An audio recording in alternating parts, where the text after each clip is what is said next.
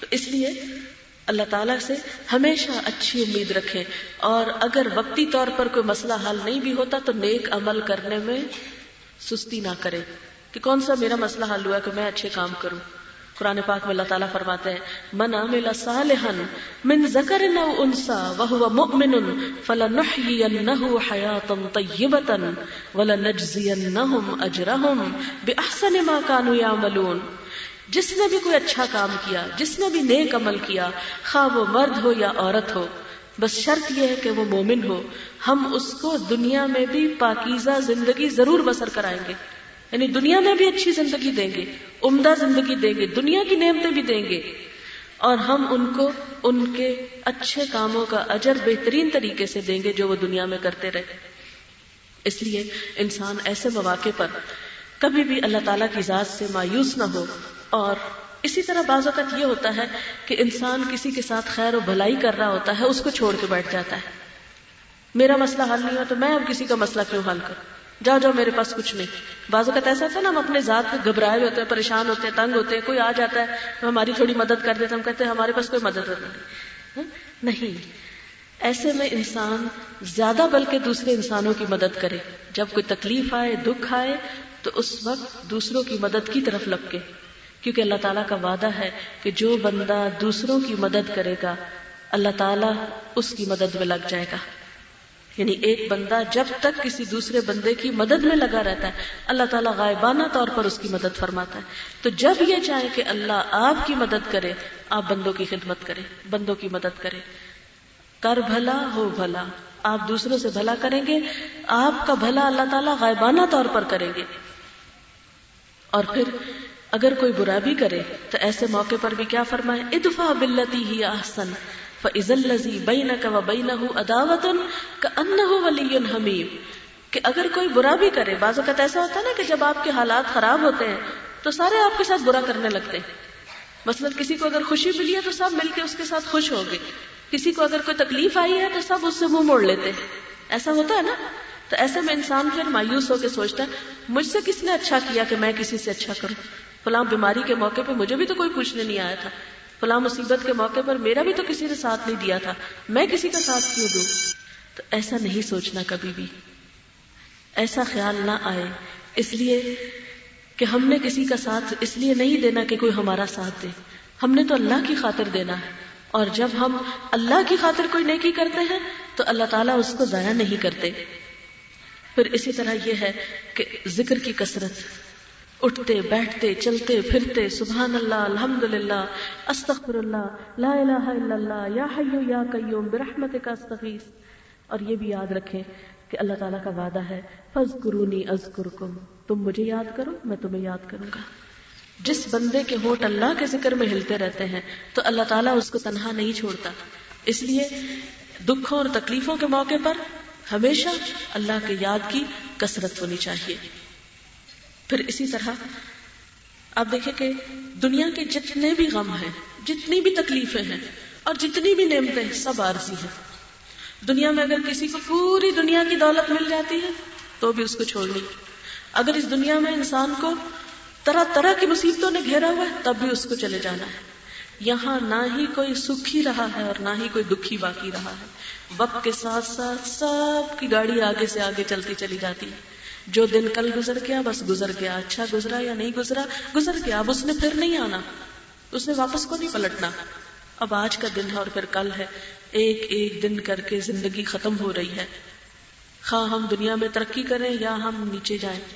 جتنی بھی خوشیاں اور غم ہے سب عارضی ہے اس لیے کبھی بھی دنیا کے اوپر ایسی توقع نہ رکھے کبھی بھی دنیا کے بارے میں یہ مت سوچے کہ اگر اس میں کچھ مل گیا تو شاید ہمیشہ کے لیے مل گیا۔ کوئی فائدہ ہوا تو ہمیشہ کے لیے ہوا نہیں۔ جو کچھ بھی ملا ہے، چاہے فائدہ ہے یا نقصان، سب چلا جائے گا۔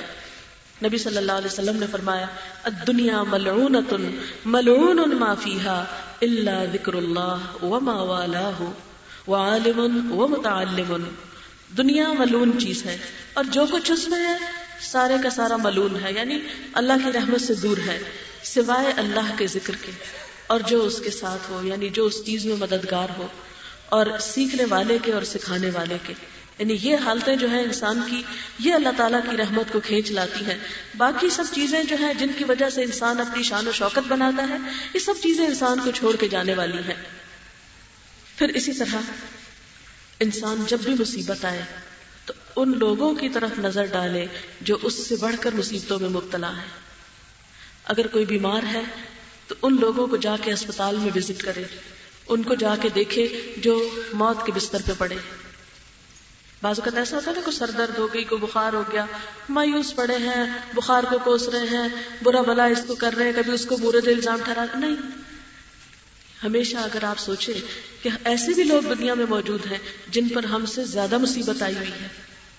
ایک شخص جس کے پاؤں میں کچھ تکلیف تھی تو بڑا ناراض رہتا تھا کہ مجھے یہ تکلیف کیوں ہے؟ اس نے ایک شخص کو دیکھا جس کا پاؤں ہی نہیں تھا۔ تو اس کو تسلی ہو گئی کہ شکر ہے میرا پاؤں تو ہے۔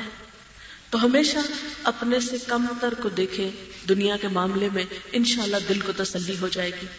بعض لوگوں کو غم لگا رہتا ہے ہمارا بیٹا نہیں ہے۔ ان کو دیکھ لے جن کی بیٹیاں بھی کوئی نہیں یا ان کو دیکھ لے جن کو اللہ نے دیا اور پھر لے لیا۔ بعض لوگ کہتے ہیں، بچے نہیں ہیں۔ ان کو دیکھیں جن کی شادی نہیں ہوئی ساری زندگی۔ پھر اسی طرح بعض لوگ چھوٹی چھوٹی چیزوں کے اوپر اللہ تعالیٰ کے ساتھ ناراض رہتے ہیں، ہر وقت غم پالے رکھتے ہیں۔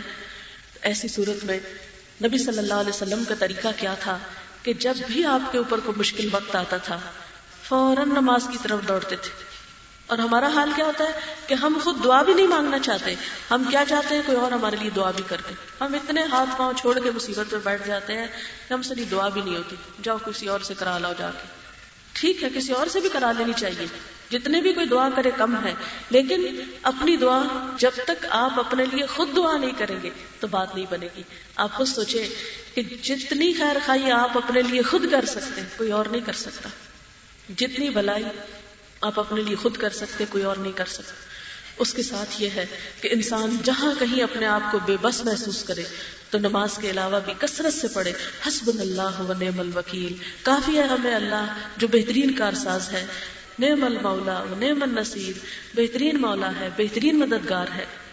اور جب انسان اللہ تعالیٰ کی طرف توقع رکھتا ہے، اللہ پر امید اور بھروسہ رکھتا ہے، تو اللہ تعالیٰ اس کے لیے کافی ہو جاتا ہے۔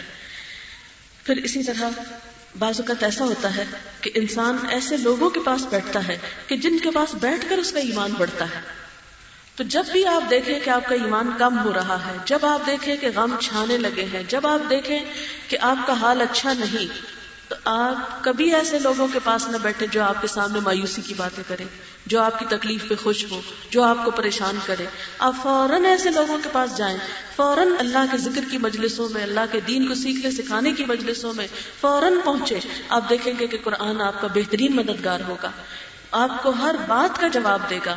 آپ کے ہر مسئلے کا حل اس میں موجود ہے۔ ہر مشکل سے نکلنے کا رستہ اس کے اندر بتایا گیا ہے۔ اس لیے فوری طور پر اللہ کی کتاب کی طرف رجوع کرے اور پھر آپ دیکھیں گے کہ جو لوگ اللہ کی طرف رجوع کرتے ہیں، اللہ تعالیٰ ان کو مایوس نہیں کرتا۔ پھر اسی طرح آپ دیکھیں کہ جو بھی خوف اور غم ہے، یہ دنیا میں انسان کے لیے ایک آزمائش ہے کہ ہم معاملہ کیا کرتے ہیں اس موقع پر۔ اور کل قیامت کے دن اللہ کے دوستوں کے لیے خوف اور غم نہیں ہوگا۔ اور یہ کون لوگ ہوں گے جو دنیا میں خوف اور غم کے موقع پر اللہ تعالیٰ کے سہارے کو تھامے رہے، جنہوں نے ایسے مواقع پر اللہ کو یاد کیا، جنہوں نے دنیا کے غموں کو نکال کر آخرت کا غم لگا لیا۔ یاد رکھیں، جب تک بندے کے دل میں آخرت کا غم نہیں لگتا، دنیا کے غم اس کو نہیں چھوڑتے۔ دنیا کے غم اس کو نہیں بھولیں گے۔ دنیا کے غموں کو بھلانے کا آسن طریقہ کیا ہے؟ آخرت کا غم لگا لیں۔ اور واقعی غم لگانے کی جگہ تو وہی آخرت کی بات ہے، آخرت کی یاد ہے۔ اللہ تعالیٰ کے بڑے بڑے پیغمبر، حضرت داؤد علیہ السلام، حضرت سلیمان علیہ السلام، ان کے بارے میں آتا ہے کہ انا اخلصنا دار ہم نے ان کو ایک خالص چیز کے ساتھ چن لیا تھا اور وہ تھا اس گھر کی یاد۔ یعنی دنیا میں انہیں بادشاہت ملی تھی، ہر طرح کی نعمتیں ملی تھی لیکن ان کے دل میں وہ دنیا کی محبت نہیں تھی، ان کے دل میں ایک ہی غم لگا ہوا تھا۔ کل کا کیا بنے گا، آخرت کا کیا بنے گا؟ وہاں ہمارے ساتھ کیا ہوگا؟ تو جب تک وہ غم نہیں لگتا، ہمیں یہ غم ہی رہے گا کہ ہمارا بیٹا ہے یا نہیں۔ ہمیں غم ہی رہے گا کہ کاروبار کیسا ہے۔ ہمیں غم ہی رہے گا کہ ہمارے ساتھ اور لوگ کیا کر رہے ہیں۔ جو شخص یہ چاہے کہ دنیا کے غموں سے آزاد ہو، اسے چاہیے کہ وہ آخرت کا غم اپنے لیے چن لے۔ تو اللہ اس کو اپنے کام کے لیے چن لے گا۔ اور پھر ساتھ ہی یہ ہے کہ اپنے لیے دعا بھی مانگنی چاہیے۔ اللہ انی اعوذ بک من الہم والحزن۔ اللہ میں تیری پناہ میں آتا ہوں ہر طرح کے غم اور فکر سے اور پریشانی سے۔ اور ایک بات یاد رکھے جو بھی کوئی غم، یا دکھ، یا تکلیف، یا پریشانی، حتیٰ کہ مومن کو ایک کانٹا بھی چپتا ہے، تو اللہ تعالیٰ اس کے بدلے بھی اس کے گناہ معاف کرتا ہے اور اس کے درجات میں اضافہ کرتا ہے۔ تو چھوٹی سی کوئی تکلیف بھی آتی ہے یا کوئی بڑی آتی ہے، تو اس بات پر اپنا یقین پختہ رکھے کہ ساتھ ہی اللہ تعالیٰ کی مدد آئے گی اور اجر آئے گا۔ ایک حدیث میں آتا ہے، ان اللہ یحب کل قلب حزین کہ اللہ ہر اس دل سے محبت کرتا ہے جس میں غم ہوتا ہے۔ یعنی اللہ تعالیٰ کو بے فکرے لوگ پسند نہیں ہے لیکن غم ظاہر ہے صرف دنیا کا غم نہیں۔ ظاہر ہے کہ دنیا کی پریشانیاں تو ہر ایک کو قدرتی طور پہ خود ہی لگ جاتی ہیں۔ یعنی دنیا کے غم خود لگتے آخرت کا لگانا پڑتا ہے۔ تو جس دل میں آخرت کا غم لگ جاتا ہے، اس کی فکر لگ جاتی ہے، ایسا ہی شخص اللہ تعالیٰ کا محبوب ہو جاتا ہے۔ نبی صلی اللہ علیہ وسلم کا طریقہ یہ تھا کہ آپ کثرت سے اللہ تعالیٰ کو پکارتے تھے، لا الہ الا اللہ العظیم الحلیم، لا الہ الا اللہ رب العرش العظیم، لا الہ الا اللہ رب السماوات و رب الارض و رب العرش الکریم، یا حی یا قیوم، لا الہ الا انت برحمتک استغیث، اللہم رحمتک ارجو، فلا تکلنی الى نفسی طرفت عین و اصلح لی شأنی کلہو لا الہ الا انت، استغفر استغفر اللہ الذي لا الہ الا هو الحی القیوم واتوب الیہ استغفار پڑھنے کا فائدہ یہ ہوتا ہے کہ انسان ہر مشکل سے کوئی نہ کوئی راہ نجات اللہ اس کے لیے بنا دیتا ہے اور وہ نکل جاتا ہے. یعنی ہر غم سے نکلنے کا طریقہ کیا ہے؟ استغفار کی پابندی کرنا. پھر حضرت یونس علیہ السلام جو مچھلی کے پیٹ میں چلے گئے تھے، آپ خود سوچیں کہ مچھلی کا پیٹ کتنی گندی جگہ ہو سکتی، پتہ نہیں سانس بھی کیسے آتا ہوگا؟ کتنا اندھیرا ہوگا پر مچھلی سمندر کے اندر۔ اس وقت انہوں نے کیا دعا مانگی تھی؟ لا الہ الا انت، سبحانک انی کنت من الظالمین۔ تو اللہ تعالیٰ فرماتے ہیں، وَكَذَلِكَ نُنْجِ الْمُؤْمِنِينَ۔ اسی طرح ہم نجات دیتے ہیں مومنوں کو۔ تو جتنا آپ اللہ کا ذکر کریں گے، اتنا ہی زیادہ اللہ تعالیٰ کی رحمت پائیں گے۔ پھر اسی طرح آپ دیکھیں کہ عام روزمرہ زندگی میں اپنا رویہ کیا رکھیں۔ جب غم ہو، تو غم کے علاج کے طور پر مسکرانے کی کثرت کر دیں ہر ایک کو مسکرا کے دیکھے آپ دیکھیں گے کہ وہ جو غم ہے، اس کو ریلیف ملنے لگے گا۔ عموماً ہمارا حال کیا ہوتا ہے جب ہمیں کوئی غم تکلیف ہوتی ہے تو موڈ آف کر لیتے۔ ہیں ہم ہر ایک سے بولنا، چلنا چھوڑ دیتے۔ ہیں اب لوگ بھی ہم سے ڈرنے لگتے ہیں، پتہ نہیں اس کو کیا نا؟ بابا، ہم نہیں بات کرتے۔ ہم پہ ہی برس پڑے گا۔ ہاں؟ نتیجہ کیا ہوتا ہے؟ ہم سب کو اپنے سے کاٹ کے پرے پھینک دیتے۔ ہیں اچھا اس سے کیا ہوتا ہے؟ کوئی ہمارا حال ہی نہیں پوچھتا۔ کوئی ہم سے ہمدردی نہیں کرتا۔ یہ ہمیں شیطان نے بڑی غلط فہمی میں ڈالا ہوا ہے کہ جب ہمارا موڈ آف ہوگا تو سب ہمارے پاس آئیں گے، کوئی نہیں آئے گا۔ بد اخلاق انسان کے پاس کوئی نہیں جاتا ہوتا۔ ہر شخص کو اچھا اخلاق پسند ہے۔ تو جب غم دل میں ہو، مومن کے دل میں غم ہوتا ہے، چہرے پہ مسکراہٹ ہوتی۔ تو غم میں مسکرانا سیکھ لیں۔ اس سے خود بخود بھی آپ کو ریلیف ملے گا اور اس کے ساتھ یہ ہے کہ دوسرے لوگ آپ کی طرف خود بخود متوجہ ہوں گے۔ پھر آپ ان سے شیئر کر سکیں گے، آپ ان سے غم بانٹ سکیں گے۔ اور اگر موڈ آف کر کے اور اپنے آپ میں پریشانی بنا کے آپ اندر بند ہو کے بیٹھ گئے ڈپریشن کا شکار ہو گئے، جیسے کہ عام طور پر لوگ ہوتے ہیں، تو پھر وہ بیماری بڑھتی چلی جاتی ہے۔ انسان کی جلن اور کڑن اور زیادہ بڑھتی ہے۔ ایک اس کو غم ہوتا ہے، دکھ ہوتا ہے، اسے خود بھی نہیں پتا چلتا کہ میں نے موڈ آف کیا، تو اس لیے لوگ میرے پاس نہیں آ رہے۔ جب اس کو کوئی پوچھتا نہیں تو پھر اور غم بڑھتا ہے۔ وہ ایک وشیش سرکل چل پڑتا ہے جس سے نجات جو ہے وہ مشکل ہو جاتی ہے۔ اور پھر آپ دیکھیں کہ غم چھوڑنے کے لیے اپنے آپ سے پوچھا کریں، آج تک جو غم کیے ہیں، حاصل کیا ہوا ہے؟ کیا مجھے غم کرنے نے کوئی فائدہ دیا ہے؟ مثلاً آپ پڑھ نہیں سکے، آپ کو بڑا غم ہے کہ آپ کو کوئی ڈگری نہیں ملی۔ آپ کی ڈگری رہ گئی، شادی کر دی، ماں باپ نے آج تک غم نہیں بھولتا۔ لوگ عام طور پہ کہتے رہتے ہیں نا، فلانا تو غم جاتا ہی نہیں زندگی سے۔ کبھی سوچیں پوچھیں اپنے آپ سے، جن چیزوں پہ آپ نے غم کیا ہے، وہ چیزیں مل گئی آپ کو غم کرنے سے؟ واپس آئی ڈگری مل گئی؟ نہیں۔ غم نے کل کیا فائدہ دیا؟ کچھ نہیں۔ آج کیا فائدہ دے گا؟ کچھ نہیں۔ کل کیا دے گا؟ کچھ نہیں۔ اس لیے اس کو ریپلیس کرنا شروع کر دیں۔ بچہ فیل ہو گیا۔ جتنا مرضی غم کرے، پاس ہو جائے گا۔ نہیں۔ کیا کرے؟ اس کو پڑھانا شروع کرے۔ اس پہ محنت کرے۔ غم کرنے کے بجائے اپنا ناکامی کا سبب جانے اور اس سبب کو دور کرے۔ پھر اسی طرح آپ کے والد فوت ہو گئے۔ آپ خوب روئے۔ رو رو کے بھول ہی نہیں رہے۔ بچے بھول گئے، سب بھول گئے۔ شوہر کے ساتھ بیزاری، ہر ایک کے ساتھ کیا ہے؟ غم ہے ہم کو۔ ٹھیک ہے، تین دن تک تو آپ کو اجازت ہے غم کرنے کی۔ پھر اس غم سے باہر نکلنے کی کوشش کریں۔ کیا آپ کے غمگین رہنے سے والد واپس آئیں گے؟ نہیں، کوئی واپس نہیں آتا۔ آپ کے بزنس میں لاس ہو گیا۔ غمگین رہنے سے لاس پورا ہو جائے گا۔ نہیں۔ کیا نقصان سارے ختم ہو جائیں گے؟ نہیں۔ کیا کریں؟ غم بلا کے، اللہ پہ بھروسہ کر کے، اللہ کو یاد کر کے۔ سوچے، کیا وجہ ہوئی؟ میں نے کسی کا حق تو نہیں مارا تھا، کسی پہ ظلم تو نہیں کیا تھا، کسی کے بد دعا تو نہیں لگی۔ بعض اوقات ایسا ہوتا ہے نا، اللہ نے بڑی نعمتیں دی ہوتی ہم نہ قدری کرتے ہیں، کہتے ہیں، یہ تو ہماری قسمت میں لکھا ہوا اور ہم پھر تکبر میں آ کے لوگوں کے ساتھ برا سلوک شروع کر دیتے پھر کسی کی آہ لگتی ہے، پھر وہ نعمتیں واپس جانے لگتی ہیں۔ پھر ہمیں ہوش آتی ہے۔ لیکن پھر بھی ہم توبہ استغفار نہیں کرتے۔ ہمیں یاد ہی نہیں آتا کہ ہم نے کسی پہ زیادتی بھی کی ہے۔ دوسروں کی زیادتیاں تو ہم خوب یاد رکھتے ہیں۔ اپنی کبھی نہیں یاد رکھیں گے کہ ہمارا بھی کوئی قصور ہے۔ پھر اسی طرح آپ دیکھیں گے کہ جب انسان غمگین ہوتا ہے تو اس کا بڑا گھر بھی اس کے لیے تنگ ہو جاتا ہے۔ اس کا اچھا ساتھی بھی اس سے اجنبی ہونے لگتا ہے۔ بیزار ہونے لگتا ہے۔ اس کا مال اس کے لیے بے قیمت ہو جاتا ہے۔ اس کے لباس، اس کی زندگی کی نعمتیں اس کے لیے بے قدر ہو جاتی ہیں۔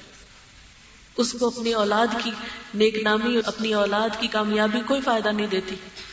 تو غمگین رہنے والا انسان ڈپریشن کا مارا ہوا انسان، نہ اپنے گھر سے، نہ شوہر سے، نہ بچوں سے، نہ ادھر ادھر سے، نعمتوں سے جو اس کو اپنی ذات میں ملی یا اس کو جو کچھ بھی پہننے کو ملا، ان سب چیزوں سے بے نیاز ہو جاتا ہے، کوئی چیز اس کو فائدہ نہیں دیتی۔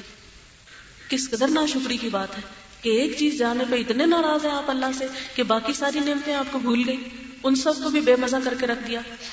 پھر اسی طرح آپ دیکھیں گے کہ جب انسان غم کرتا ہے تو وہ اللہ کی ان نعمتوں کو بھول جاتا ہے جو اس کے پاس پہلے سے موجود ہوتی ہے آپ اگر یاد رکھیں کہ اگر ایک چیز گئی ہے، تو ابھی اللہ نے دین ایمان تو دیا ہے۔ گھر تو ہے رہنے کو، روٹی تو ہے کھانے کو، پانی تو ہے پینے کو، پیاس بجھانے کو، کپڑا تو ہے پہننے کو۔ اللہ نے بچے تو دیے ہیں۔ جب بھی کوئی چیز جائے، فوراً ان چیزوں کا سوچنا شروع کر دے جو آپ کے پاس موجود ہیں۔ اور جس چیز پہ آپ غمگین ہو رہے ہیں، اس کے آنے کے فائدے سوچنا شروع کر دیں۔ اس کے مثبت پہلو کو اپنے اندر دیکھیں۔ کیوں؟ اس لیے کہ اللہ تعالیٰ کی طرف سے جو بھی کوئی چیز ایسی آتی ہے، وہ دراصل انسان کو کوئی نہ کوئی سبق سکھاتی ہے۔ اس سبق کو یاد کرنے کی کوشش کرے اور پھر سب سے بڑی بات یہ کہ اپنے آپ کو دین سیکھنے کے کام کی طرف لگائیں۔ جب آپ دین کی طرف لگیں گے تو آپ کے مردہ دل زندہ ہونا شروع ہو جائیں گے۔ قرآن پاک میں اللہ تعالیٰ فرماتے ہیں اب امن کا نہ مئی تن فأحييناه وجعلنا له نورا يمشي به في الناس. كمن مثله في الظلمات ليس بخارج منه. کیا بھلا وہ شخص جو مردہ تھا، جس کا دل مردہ تھا، بیزار ہو چکا تھا زندگی سے۔ پھر ہم نے اس کو زندگی دی اور ہم نے اس کے لیے ایک ایسا نور پیدا کر دیا جس کے ساتھ وہ لوگوں کے بیچ میں چلتا پھرتا ہے اور وہ نور نور ہدایت ہے۔ اللہ کے دین کا، اللہ کی کتاب کا نور ہے۔ کیا وہ اس شخص کی طرح ہو سکتا ہے کبھی کہ جو اندھیروں میں ڈوبا ہوا ہو اور اس سے نکلنے والا نہ ہو؟ یاد رکھیے، اللہ کی کتاب کے بغیر دل اندھیرے میں ہے۔ اللہ کی یاد کے بغیر دل اندھیرے میں ہے۔ ان سے نکلنے کے لیے اللہ کی یاد اور خاص طور پر اللہ کی کتاب کے ساتھ مضبوط تعلق بے حد ضروری۔ یعنی یہ ایک شرطیہ بات۔ جس کو بھی غم ہے، جس کو بھی دکھ ہے، جس کو بھی کوئی پریشانی، وہ اللہ کی کتاب پڑھنا شروع کر دے۔ ہو سکتا نہیں کہ وہ غم دور نہ ہو اس سے۔ جو اس کی جان کو لاگو ہے، جو اس کو کھائے جا رہا ہے۔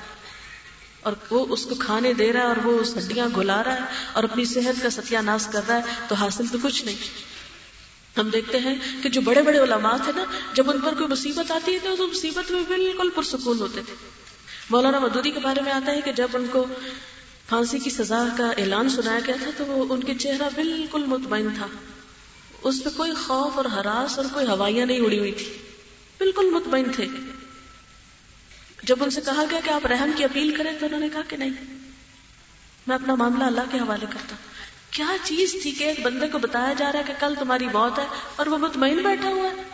یہ کہہ کر کہ موت اور زندگی تو اللہ کے ہاتھ میں، ان کے ہاتھ میں تو ہے ہی نہیں۔ جس کو یہ یقین ہو کہ موت اور زندگی اللہ کے ہاتھ میں، بندوں کے ہاتھ میں نہیں ہے، وہ موت سے بھی خوف زدہ نہیں ہوتا۔ اور واقعی ایسا ہوا کہ وہ فیصلہ واپس ہو گیا۔ اسی طرح اور زندگی کے بہت سے معاملات ایسے ہوتے ہیں کہ جس میں انسان انجانی چیزوں کا خوف اور غم کھا کر اپنے آپ کو پریشان رکھتا ہے۔ پھر اسی طرح ہم دیکھتے ہیں کہ امام ابن تیمیہ کو جیل میں بند کیا گیا۔ جب جیل کا وہ دروازہ بند ہوا تو وہ قرآن پاک کی آیت پڑی جس کا مطلب یہ تھا کہ ان کے اور ان کے بیچ میں ایک دیوار حائل کر دی گئی جس کے اندر کی طرف رحمت ہے اور باہر کی طرف عذاب ہے۔ یعنی میرے دشمن جو ہے وہ مجھ سے حسد کر کے جل اور اڑ رہے ہیں اور میں اندر آرام سے بیٹھا ہوں۔ اور پھر کہنے لگے کہ جنتی فی صدری، میری جنت تو میرے سینے میں ہے، میرے دل میں ہے۔ اگر میرے اندر سکون ہے، میرے اندر خوشی ہے، تو یہ جیل بھی میرے لیے خوشی کی جگہ ہے۔ مجھے کوئی فرق نہیں پڑتا کہ میں گھر میں ہوں کہ جیل میں ہوں، کیونکہ میرے اندر جو خوشی ہے، اندر جو اللہ کی یاد ہے، اور یہ سب کچھ کس سے حاصل ہوا؟ دین کے علم سے۔ دین کا علم اور قرآن کا علم ایک ایسی چیز ہے کہ جو انسان کو اتنی ایمان کی طاقت دیتا ہے کہ چھوٹے چھوٹے غم انسان سے بالکل بھول جاتے ہیں۔ پھر اسی طرح آپ دیکھیں کہ اپنے جذبات کو کنٹرول کرنے کی ضرورت ہے۔ ہمارے بہت سے غم جذباتیت کی وجہ سے آتے ہیں۔ بہت سی مصیبتیں جذباتیت کی وجہ سے نازل ہوتی ہیں۔ اس میں آپ دیکھیں کہ عموماً جب ہم خوشی کا موقع ہوتا ہے تو اس میں حد سے باہر نکل جاتے ہیں۔ آپے سے باہر ہو جاتے ہیں۔ غم کا موقع آتا ہے تو آپے سے باہر ہو جاتے ہیں۔ یاد رکھیں، خوشی کے موقع پہ بھی حد سے بڑھنا اللہ تعالیٰ کو ناپسند ہے۔ خوشی کے موقع پہ عموماً کیا ہوتا ہے؟ ہم خوشی سے چیخنے چلانے لگتے اس کے ساتھ شور ہنگامہ ایک عجیب طوفان بدتمیزی بعض اوقات برپا کر دیا جاتا اسی طرح غم کے موقع پر چیخ، پکار، فریاد، بین، اپنے بال لوچنا، ٹکرے مارنا حد سے بڑھ جاتے ہیں۔ نتیجہ کیا ہوتا ہے؟ کہ انسان ایک مصیبت کے ساتھ کئی اور کو جنم دیتا ہے۔ پھر اسی طرح کوئی بھی چیز ہماری پسند کے خلاف یا مرضی کے خلاف ہوتی ہے تو ہم اس کو تحمل سے نہیں لیتے۔ ہم فوراً اس کے اوپر ایک نیگیٹو ایٹیٹیوڈ اختیار کرتے ہیں ایک سرکشی کا رویہ اختیار کرتے ہیں۔ یہ جو بغی کی کیفیت ہوتی ہے اب دیکھیں کہ دل کی تین حالتیں ہوتی ہیں، یا دل تین طرح کے ہوتے ہیں۔ ایک ہوتا ہے صحت مند دل، جس کو قرآن میں کہا گیا قلب السلیم دوسرا ہوتا ہے بیمار دل، فی قلوب مرد ان کے دلوں میں بیماری ہے۔ اور یہ منافقوں کا دل ہوتا ہے۔ قلب سلیم مومن کا دل ہوتا ہے اور تیسرا ہوتا ہے قلب المیت، مردہ دل اور یہ کافر کا ہوتا ہے۔ اس میں کوئی زندگی نہیں۔ مایوس ہے وہ ہر رحمت سے اللہ کی۔ اب ہم میں سے ہر شخص کو اس زندگی میں اپنے دل کا جائزہ لینا ہے۔ کیا ہمارا دل کلب سلیم ہے؟ مطمئن دل ہے؟ کلب مطمئن ہے؟ پرسکون دل ہے؟ یا ہمارا دل مریض دل ہے؟ یا ہمارا دل مردہ دل ہے۔ ہر روز اپنے دل کا ضرور سویرے اٹھ کے جائزہ لیا کریں کہ دل کی کس حالت پر ہے ہم۔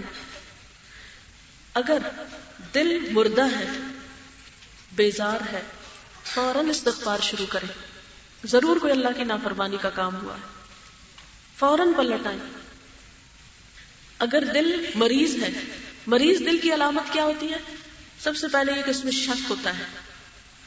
اس میں حسد ہوتا ہے، اس میں بغض اور عداوت ہوتا ہے، اس میں بغی ہوتی بغی بغی ایک عربی کی ٹرم ہے یعنی سرکشی ہوتی جذباتیت بہت ہوتی یہ سب بیمار دل کی علامتیں اور قلب سلیم مطمئن دل ہوتا ہے۔ کوئی اچھا کرے تو بھی ٹھیک ہے، کوئی برا کرے کوئی بات نہیں۔ ہر ایک کا کیا اس کے ساتھ ہے، میرا کوئی کیا بگاڑ سکتا ہے؟ قرآن پاک میں آتا ہے، یوم لا ينفع مال ولا بنون الا من اتى الله بقلب سلیم. جس دن مال اور بیٹے کام نہ آئیں گے، مگر جو اللہ کے پاس سلامت دل لے کر آیا. سلامت دل کیا ہے؟ جو ہر طرح کی بیماریوں سے پاک ہے، جو اللہ کی محبت سے بھرا ہوا ہے، جس میں تقوی سجا ہوا ہے، جو اندر سے ایک خاص سکون اور سرور کی کیفیت میں ہوتا ہے. اور دوسری طرف مریض دل کیا ہے جس میں منافقت ہوتی ہے؟ جھوٹ؟ اور یہ کیسے بنتا ہے جھوٹ بولنے کی وجہ سے؟ یہ غیبت کرنے کی وجہ سے؟ بلا وجہ دوسروں سے نفرت کرنے کی وجہ سے؟ حسد کرنے کی وجہ سے؟ سرکشی کرنے کی وجہ سے؟ کیونکہ یہ ساری چیزیں انسان کو نقصان دیتی ہیں اور قرآن پاک میں اللہ تعالیٰ فرماتے ہیں کہ انما بغیکم اللہ انفسکم۔ لوگوں تمہاری سرکشی تمہارے اپنے اوپر پلٹتی تمہارا نقصان خود تم کو ہوتا ہے۔ اس لیے یاد رکھیں، اگر ہم کسی سے حسد کریں گے، تو اس کا اثر حسد کرنے والے پہ تو کچھ بھی نہیں پڑے گا۔ جس سے ہم حسد کر رہے ہیں، اس کو کوئی نقصان نہیں۔ کیوں؟ اس لیے کہ نفع نقصان تو سارے کا سارا اللہ کے پاس ہے۔ عزت یا ذلت کا مالک کون ہے؟ اللہ ہے نا؟ ان العزت للہ جمیا پھر اسی طرح قرآن پاک میں اللہ تعالیٰ کیا فرماتے ہیں؟ اللہ مالک الملک تو الملک منتشا و تنز الملک من منتشا وہ تو عزو منتشا وہ تو ذلو منتشا تو جس کو چاہتا ہے عزت دیتا ہے، جس کو چاہتا ہے تو ذلیل کرتا ہے۔ بید کل خیر بھلائی تو تیرے ہاتھ میں ہے۔ انا کا اللہ کل شعیل قدیر۔ بے شک تو ہر چیز پر قادر تو یاد رکھے، اگر ساری دنیا مل کے کسی کو عزت دینا چاہے، کوئی نہیں دے سکتا جب تک اللہ نہ دے۔ ساری دنیا مل کے کسی کو ذلیل کرنا چاہے، کوئی نہیں کر سکتا جب تک اللہ نہ چاہے۔ جب تک یہ ایمان مضبوط نہ ہو، اس وقت تک انسان کو سکون نہیں آ سکتا۔ جس سے کوئی انسان حسد کرتا ہے، کچھ بھی اس کا نہیں بگڑتا۔ بعض اوقات اس کو تو پتہ ہی نہیں ہوتا۔ اور حاسد اپنے حسد کے اندر خود ہی جل جل کے پریشان ہوتا ہے۔ پھر اسی طرح جب دل کے اندر نفرت ہوتی تو وہ بھی دل کو میلا کرتی، دل کو کالا کرتی۔ من حسن اسلام المر اتر کو مالا یعنی۔ انسان کے اسلام کا حسن کس میں ہے؟ ان چیزوں کو چھوڑ دے جس سے اس کا مطلب نہیں۔ انسان اپنے لیے زندگی کا ایک راستہ متعین کرے، اپنے فرائض پورے کرے، اپنی ذمہ داریاں آسن طریقے سے ادا کرے، اپنی نیت کو اللہ کے لیے خالص کرے، اپنے کام سے کام رکھے اور بلا وجہ اپنے آپ کو انجانی اور انہونی پریشانیوں میں مبتلا نہ کرے اور اپنے دل کو ان سارے امراض سے پاک کرنے کی کوشش کرے۔ ورنہ قیامت کے دن بیمار دل انسان کی نجات کا سبب نہیں بنے گا۔ کیونکہ جسم میں یہ جو ٹکڑا ہے دل کا، یہ ٹھیک ہو تو سارا عمل ٹھیک ہوتا ہے۔ اگر یہ خراب ہو جائے تو سارا نیک عمل برباد ہو جاتا ہے۔ پھر اسی طرح آپ دیکھیں کہ یہ جو سرکشی کی کیفیت ہے، یہ بھی انسان کے لیے نقصان دہ ہوتی ہے۔ اور یہ سرکشی کیا ہوتی ہے؟ اصل میں بغی کا لفظی مطلب کیا ہے؟ چاہنا، خواہش کرنا۔ مختلف چیزوں کی جو محبت دل میں ہوتی ہے، مجھے یہ مل جائے، مجھے یہ مل جائے، مجھے یہ مل جائے۔ اور زیادہ انسان کو کن چیزوں کے شوق ہوتا ہے؟ دولت مل جائے، مجھے شہرت مل جائے، کوئی پوزیشن مل جائے، عہدہ مل جائے۔ میں سب سے پرومیننٹ ہو جاؤں، سب سے آگے بڑھ جاؤں۔ یہ جب خواہشات انسان کے اندر پیدا ہوتی ہیں، تو بعض اوقات انسان پھر ان چیزوں کو پانے کے لیے جائز، ناجائز ہر کام کرنے لگتا ہے۔ آپ دیکھیں گے غیبت کیوں ہوتی ہے؟ آپ دیکھیں گے الزام تراشی کیوں ہوتی ہے؟ یہ سب کے پیچھے یہی بغی ہوتی ہے، یہی انسان کی سرکشی ہوتی ہے کہ میں ہی میں ہوں اور کوئی نہ ہو۔ جب ہم خاندان کے اندر، گھروں کے اندر رشتوں میں ایسے طریقے اختیار کرتے ہیں تو اپنے لیے خود مصیبتیں شروع کرتے ہیں اور جب دل بیمار ہوتا ہے تو غم اور دکھ اور پریشانیاں آتی ہیں۔ ہم دوسروں کا برا کرنا چاہتے ہیں، خود اپنا برا کر بیٹھتے ہیں۔ اور پھر آپ دیکھیں کہ ویسے تو ہم کہتے ہیں نا، سکندر اعظم جو تھا وہ ساری دنیا کو فتح کرنا چاہتا تھا۔ لیکن بات صرف سکندر اعظم کی نہیں، ہر انسان کے اندر ایک سکندر اعظم چھپا ہوا ہے۔ جو کیا چاہتا ہے کہ ساری دنیا پہ میری حکومت ہو جائے۔ ہر چیز میری ہو جائے۔ مثلا بہو بیاہ کے آتی ہے، آتے ہی اس کی عام طور پہ کوشش کیا ہوتی ہے؟ کہ اگلے گھر والوں کو ایک کنارے لگاؤ اور ہر چیز پہ قبضہ کر لو۔ اور جو بہو اس کشمکش میں پڑ جاتی ہے وہ نتیجہ کیا نکلتا ہے؟ سوائے پریشانیوں اور دکھوں اور لڑائیوں اور جھگڑوں اور فساد کے کچھ بھی ہاتھ نہیں آتا۔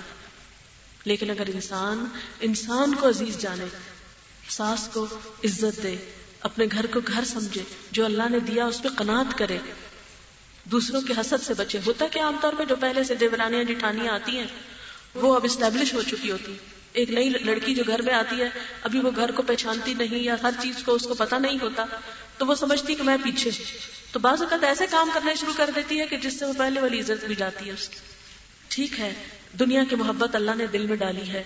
لیکن اس کو اپنے ٹھکانے پر ہونا چاہیے۔ دنیا کی اتنی اہمیت ہونی چاہیے جتنی کہ یہ قابل ہے، جتنی کہ یہ لائق ہے۔ اور اگر انسان آخرت کو یاد رکھے اور یہ چیز اس کے ذہن میں رہے کہ فوت ہوتے ہی سارا مال چھوڑ کے جانا ہے۔ فوت ہوتے ہی جتنی پراپرٹی میرے نام ہے، ساری اتر جانی ہے۔ اوروں کے نام لگ جانی ہے۔ فوت ہوتے ہی کسی شہرت نے میرے ساتھ قبر میں نہیں جانا، نہ کسی عزت نے قبر میں ساتھ جانا ہے، نہ دنیا کے کسی مقام اور مرتبے نے ساتھ جانا ہے۔ اگر جانا ہے تو خلوص سے کیے ہوئے اچھے عمل نے جانا تو ان شاء اللہ تعالیٰ جب ہم دنیا کو ترجیح دینے کی بجائے آخرت کو اپنی ترجیح کا ذریعہ بنائیں گے اور ان بیماریوں کو اپنے اندر سے دور کریں گے تو خوف اور غم اور دکھ اور تکلیفیں بھی آہستہ آہستہ دور ہوتی چلی جائیں گی۔ اللہ تعالیٰ ہمیں بہترین عمل کی توفیق عطا فرمائے۔ واخر دعوانا الحمد للہ رب العالمین۔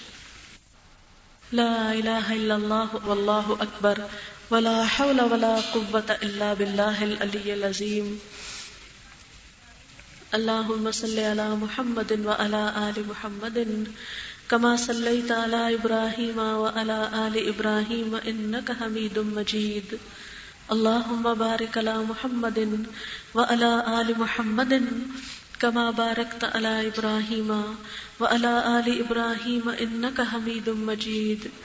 ربنا آتنا في الدنيا حسنة وفي الآخرة حسنة وقنا عذاب النار. ربنا لا تزغ قلوبنا بعد إذ هديتنا وهب لنا من لدنك رحمة إنك أنت الوهاب. ربنا هب لنا من أزواجنا وذرياتنا قرة أعين واجعلنا للمتقين إماما. يا حي يا قيوم برحمتك نستغيث. لا إله إلا الله، أنت الحليم الكريم.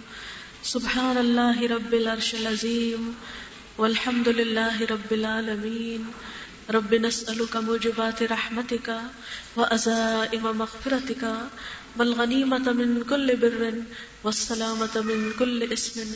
لا تدع لنا ذنبا إلا غفرته، ولا هما إلا فرجته، ولا حاجة هي لك ردا إلا قضيتها يا أرحم الراحمين یا اللہ پاک، جو کچھ ہم نے پڑھا ہے، اپنی رحمت سے اسے قبول فرما۔